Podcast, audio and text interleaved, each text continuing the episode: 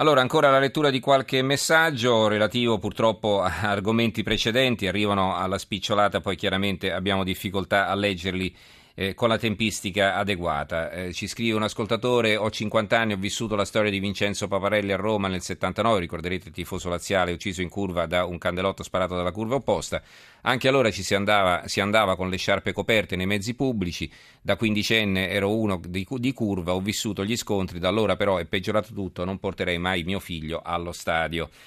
Allora, ehm, prima di cambiare argomento vi do lettura invece di un altro eh, tema che è affrontato dai giornali, che noi però questa sera non tratteremo, ed è quello che riguarda eh, la uh, bocciatura della candidata del PD della consigliera del PD, segnalata dal PD Teresa, Teresa Bene, che era stata eletta al CSM e che invece poi è stata eh, bocciata. Perché? Perché non aveva i requisiti adatti. Eh, il mattino eh, eh titola su Teresa Bene, che è napoletana, CSM caos nomine, la consigliera Bene senza i requisiti. Per 13 giorni Teresa Bene si era sentita consigliere laico del CSM, eletta dal Parlamento con 486 voti, ieri all'insediamento in aula si è sentita dire che la sua nomina era incompatibile con quanto previsto dalla Costituzione e dal regolamento dell'organo di autogoverno della magistratura.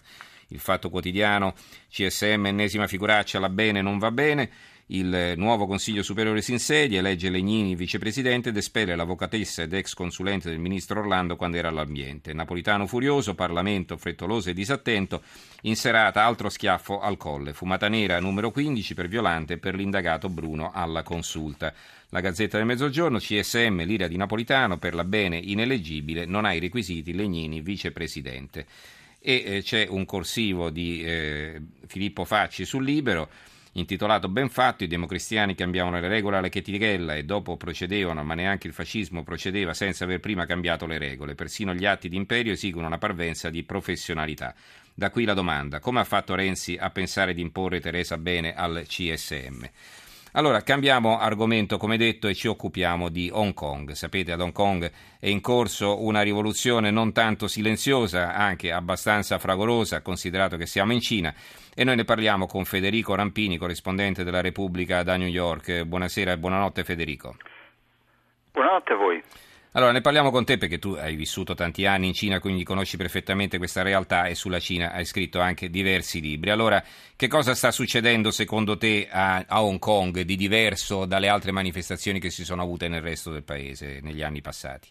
Beh, sta succedendo qualcosa di molto diverso, anzitutto perché Hong Kong è una realtà molto diversa dal resto della Cina. Hong Kong è in un certo senso un'oasi privilegiata eh, nel 1997 ritornò a far parte della Cina con un accordo che fu firmato all'epoca da Deng Xiaoping, numero uno cinese a quel tempo, e Margaret Thatcher, eh, la Lady di Ferro, premier britannica, eh, rientrò però con uno statuto molto particolare, il cosiddetto sistema eh, una nazione, due sistemi, cioè eh, Hong Kong fa parte della Cina, eh, e tuttavia ha mantenuto uno Stato di diritto, eh, l'indipendenza della magistratura che c'era sotto diciamo, il, il, dominio inglese, la libertà di stampa che non è poco, libertà di espressione, libertà di manifestazione e questo fa sì che eh, i cittadini di Hong Kong hanno il diritto di scendere in piazza, a differenza dei cittadini cinesi che quando lo fanno vanno incontro a delle reazioni molto ma molto più dure. Ora, eh, questo, questo strano compromesso, strano perché è un compromesso instabile, doveva poi sfociare, sempre secondo gli accordi che erano stati firmati nel 97, vent'anni eh, dopo, quindi nel 2017, ormai ci siamo vicini, anche in una forma di eh, democrazia elettiva in cui i cittadini di Hong Kong avrebbero potuto scegliersi i propri governanti.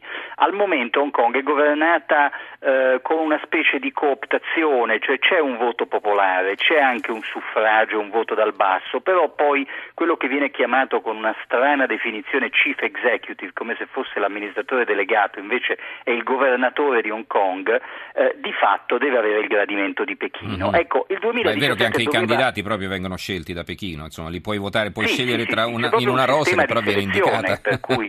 eh. Sì, sì, sì. Ecco, eh, eh, il 2017 doveva essere il, il, passaggio a una democrazia compiuta mm-hmm. e, e si è capito che invece Pechino questo non lo, fa, non lo, concederà mai. Si è capito perché Pechino lo ha detto, eh, non, non, è stata un'intuizione, proprio Pechino ha detto che non se ne parla e questo è stato il detonatore della rivolta. Naturalmente allora, mm. è, una situazione pericolosissima perché eh, da una parte il, il, la popolazione di Hong Kong è molto matura, è molto consapevole dei propri diritti, è abituata a difenderli, eh, avendo una, una stampa libera sa tutto di quello che accade nel resto della Cina, le repressioni, la censura eh, e quindi non vuole retrocedere, non vuole andare indietro. E come andrà a finire secondo te? Perché poi eh, è arrivato questo avvertimento ben chiaro agli Stati Uniti, anche se Obama ha espresso simpatia per questa rivolta degli ombrelli, come l'hanno chiamata, però eh, la Cina ha detto chiaramente fatevi gli affari vostri, questo è un nostro problema interno. Sì, l'America è lontana, Hong Kong è, di fatto è, è, alla, è, è parte della Cina, da, de, diciamo che a, a, a, un'ora di, di, treno ad alta velocità ci sono intere guarnigioni dell'esercito eh, popolare di liberazione, l'armata cinese che potrebbero intervenire qualora le forze dell'ordine locali e il governo locale di Hong Kong non sia sufficientemente eh, capace di far regnare, regnare, l'ordine, ristabilire l'ordine così come lo intende Pechino.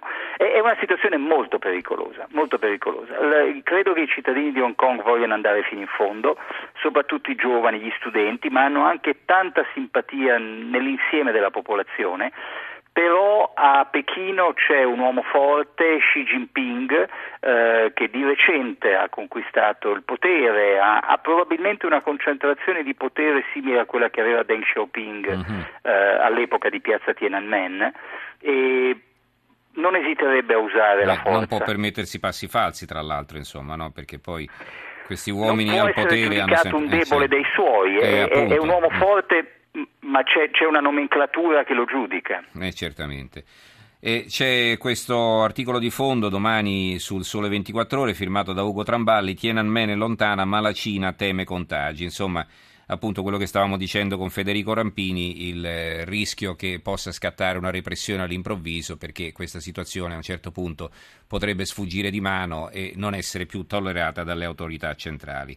Ne parleremo sicuramente nei prossimi giorni. Grazie a Federico Rampini, corrispondente della Repubblica di New York, per essere stato con noi. Grazie. Grazie Federico. Allora vi leggo qualche altro titolo di giornale prima di passare all'ultimo argomento.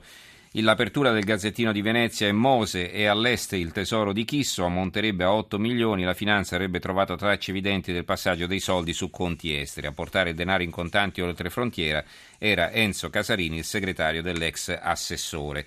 La Gazzetta del Sud titola su, eh, sul pentito Spatuzza, ho ucciso 40 persone, chiedo perdono. Processo Tutino a Milano, ripercorse le stragi che negli anni 90 insanguinarono l'Italia. Il giornale di Sicilia affronta un tema che eh, abbiamo anche trattato noi nella puntata di ieri. L'ultimo saluto, Aragona piange le vittime dei vulcanelli. Ieri i funerali, il prete durante l'omeria, Laura e Carmelo sono diventati due angeli. Eh, vi leggo intanto qualche altro messaggio eh, a proposito di argomenti che abbiamo trattato prima. I tifosi della Juve sono meno teppisti di quelli di altre squadre, ci scrive Isa, tifosa del Toro, tiene a precisare. Allora, desidero chiedere al rappresentante del sindacato di polizia, ci scrive Alessandro da Legnano, Qual è il motivo per cui i poliziotti in Italia presenziano guardando la partita mentre negli altri paesi stanno all'interno dello stadio rivolti verso gli spalti? Insomma, questa sarebbe stata sicuramente una bella domanda eh, per il, il, nostro ospite, peccato che sia arrivata troppo tardi. Grazie all'ineffabile cota la sanità piemontese è stata indebolita a favore di quella lombarda, ci scrive Vera da Cuneo.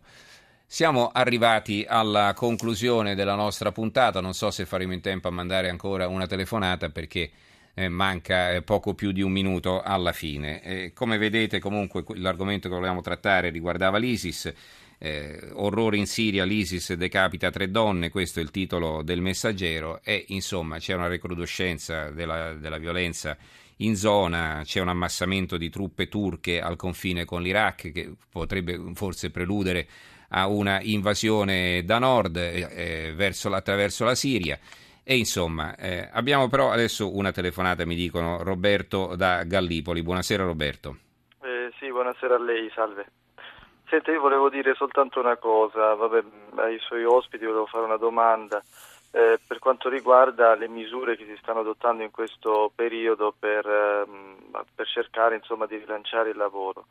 Eh, secondo me bisognerebbe adottare misure protezionistiche senza mh, troppi timori, insomma è una cosa che è stata fatta anche nel passato, la Grande Depressione, la crisi del 29, magari anche con scadenze al tempo, che non siano soltanto i dazi eh, come generalmente si, si, pensa quando si utilizza questo termine, ma una di quelle insomma, che eh, potrebbe andare a vantaggio dell'economia almeno per, per questo eh, periodo, magari anche a scadenza, per poi riaprire insomma, il libero mercato. Mm-hmm. Va bene, grazie Roberto. Purtroppo sa che i nostri ospiti eh, li abbiamo salutati sull'argomento economico già prima dell'una, circa mezz'ora fa.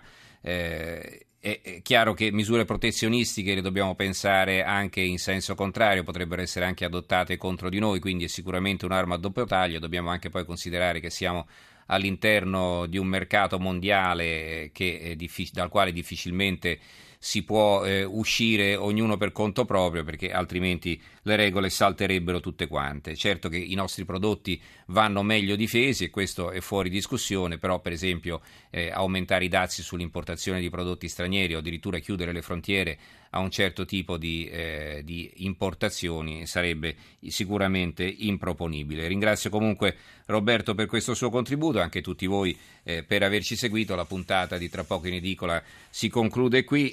Grazie a Carlo Silveli che ha curato la parte tecnica, a Maria Cristina Cusumano, Carmelo Lazzaro e Carlo Spagnolo in redazione. In regia Roberta Di Casimiro. Grazie a tutti voi per averci seguito e a domani. Buonanotte.